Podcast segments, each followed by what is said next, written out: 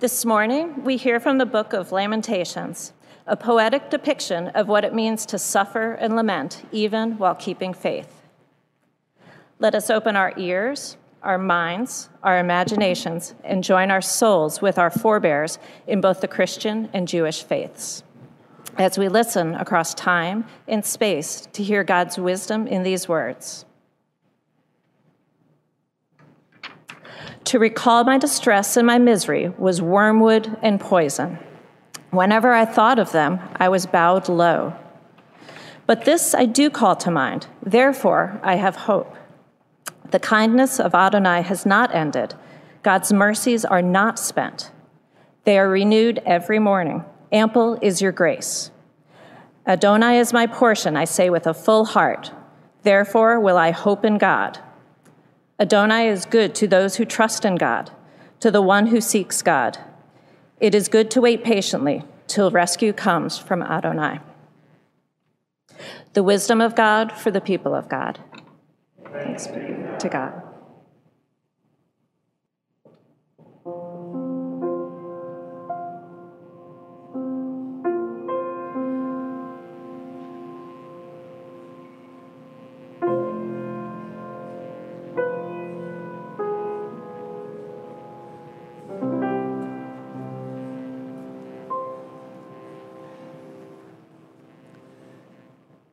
Many of you may know that on Friday night, we join Temple Shir Tikva in Wayland, as we do every year, in Shabbat services.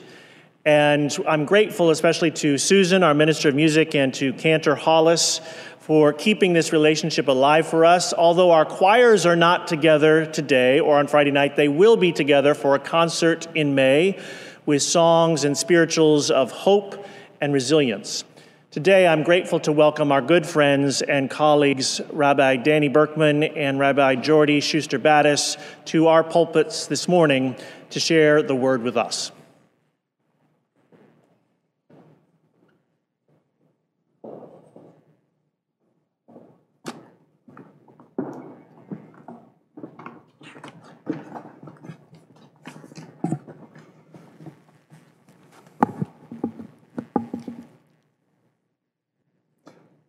It is always such a joy and privilege to be here with our friends at the United Parish in Brookline.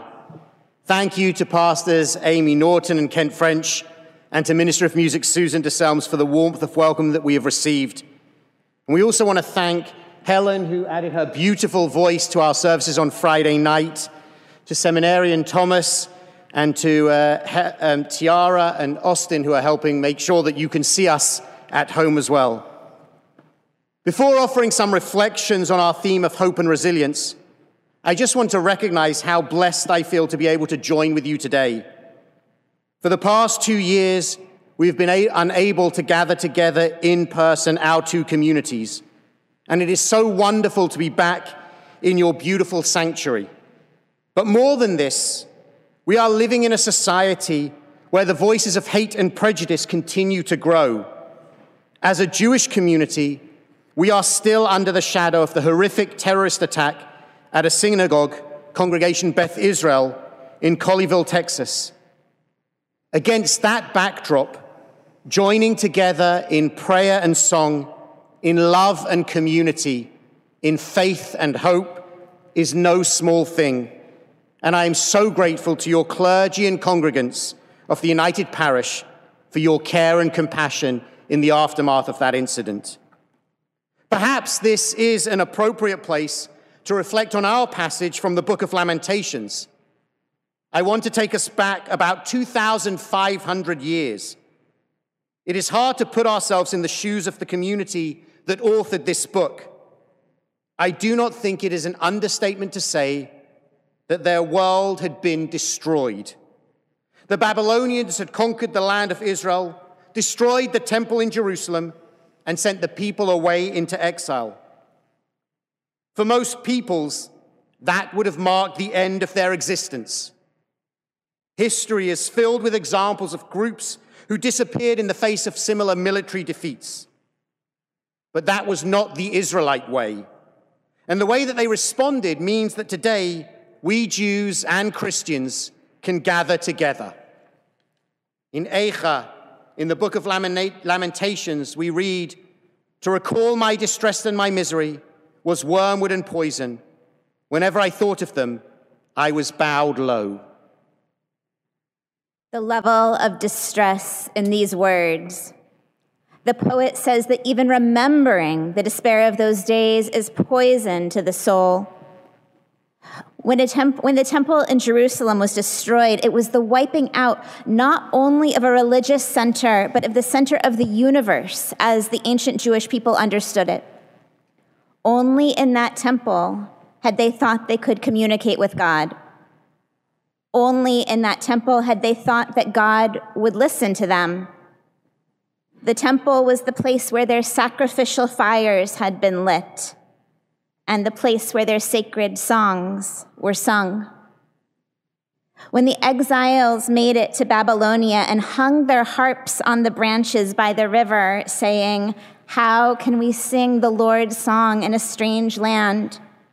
It was not only because they felt they could not sing in their grief, but because the place where those songs were composed to be sung had been destroyed.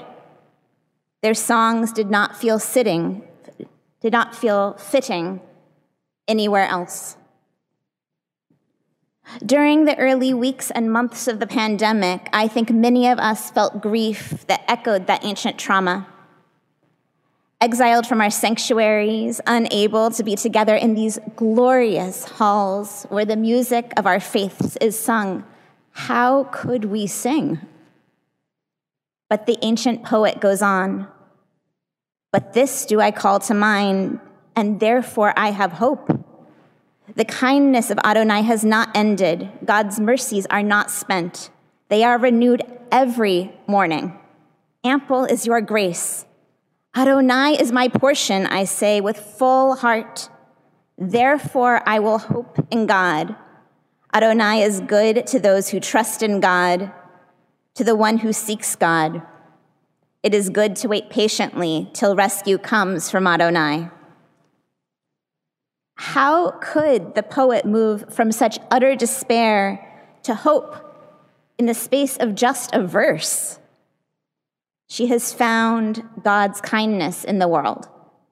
She has found compassion and tenderness. She has found the miracle of light that dawns every morning, even in exile, even in despair.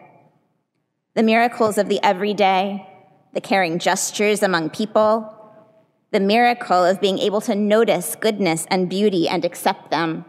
Those miracles came with the exiles and stayed with them when they were far away from their spiritual home. And they came to recognize that that was the presence of what was most sacred. Kedusha, holiness, didn't exist only in the temple. It was there with them, traveling with them as it had through the Israelites' journey through the wilderness. It was there with them as it has been for us, even during these long months when we've had to be apart. In the face of tragedy and suffering, there is always the possibility that some will give up, despairing of their situation. But the religious response is to remain ever hopeful that things can and will get better. This hope comes because of our understanding that God created the world and that we were created, each and every one of us, in the image of God, possessing within us that divine spark and ability to help recreate the world around us when it is not the way we want it to be or the way that it should be. Our religious traditions call on us to be active in responding to the circumstances around us. And one of those responses is to nurture and share hope.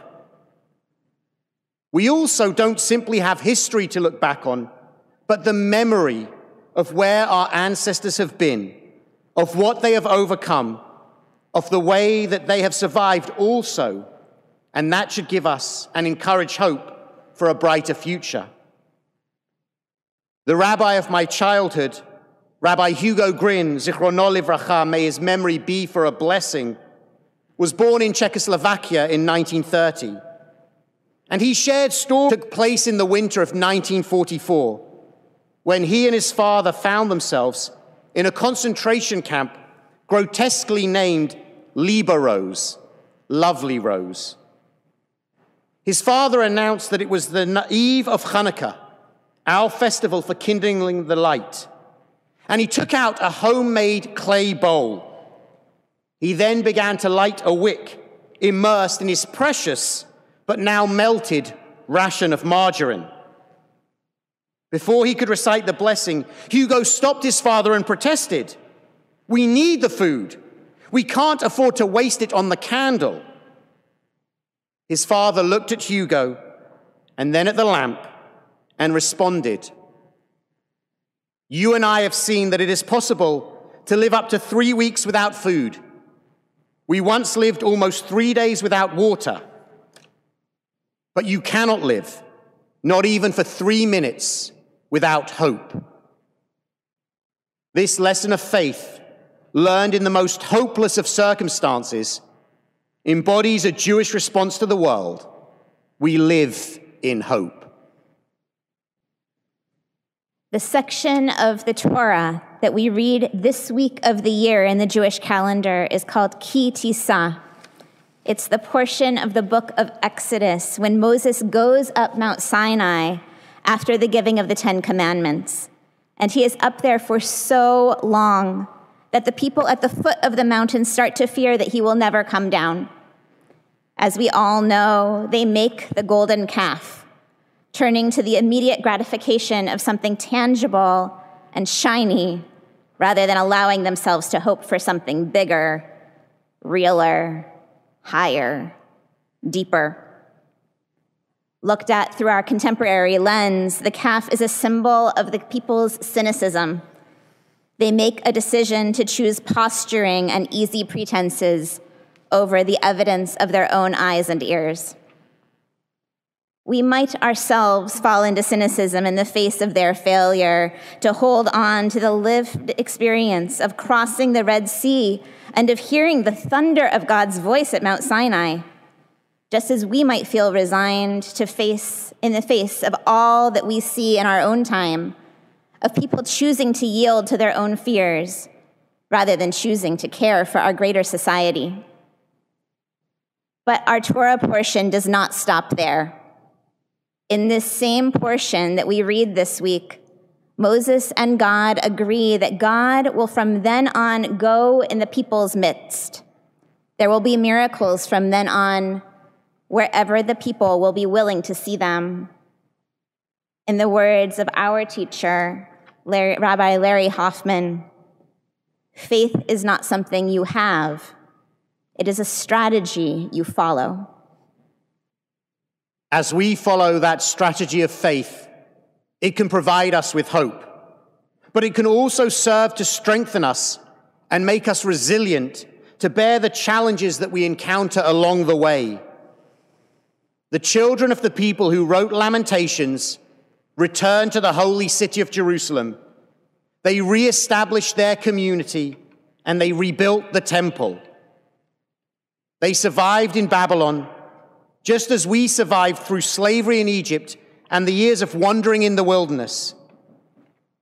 And then, in the year seventy, the Romans destroyed that second temple and ended Jewish sovereignty in the land of Israel. But again, the story did not end there. When the modern state of Israel was established in nineteen forty-eight, the national anthem they chose was called Hatikva, the Hope. The words speak of the hope that survived through almost two thousand years of exile, the song that continued to be sung, and the connections that were never lost. But when you listen to the tune, you can hear in the melody the strength and resilience that allowed the people to survive throughout all of their suffering. The faith and resilience that they had kept them hoping. And while the primary religious responses to times of challenge and suffering may be hope and resilience, there is one other Jewish response not found in the Book of Lamentations. This response is humor, We have always found those ways to make a joke and laugh at our situation, no matter how desperate it might be. In the movie Fiddler on the Roof, about a Jewish community experiencing anti-Semitism in Tsarist Russia, one member of the community asks the rabbi, "Is there a blessing for the Tsar?" And the rabbi responds, "May God bless and keep the Tsar far away from us." A sense of humor, which is considered a Jewish characteristic by over forty percent of the community, allows us to laugh even when situations appear hopeless. And I think it is emblematic of the fact that alongside resilience and hope, at difficult times, we still need to find opportunities for joy, moments to smile and laugh together. Yes, we are living through a challenging moment, but today, our ability to gather together in song and prayer, despite the voices of hate, in the midst of a pandemic, and even with the weather conspiring against us, being here with all of you brings us joy, which in turn strengthens our resilience and nurtures our hope.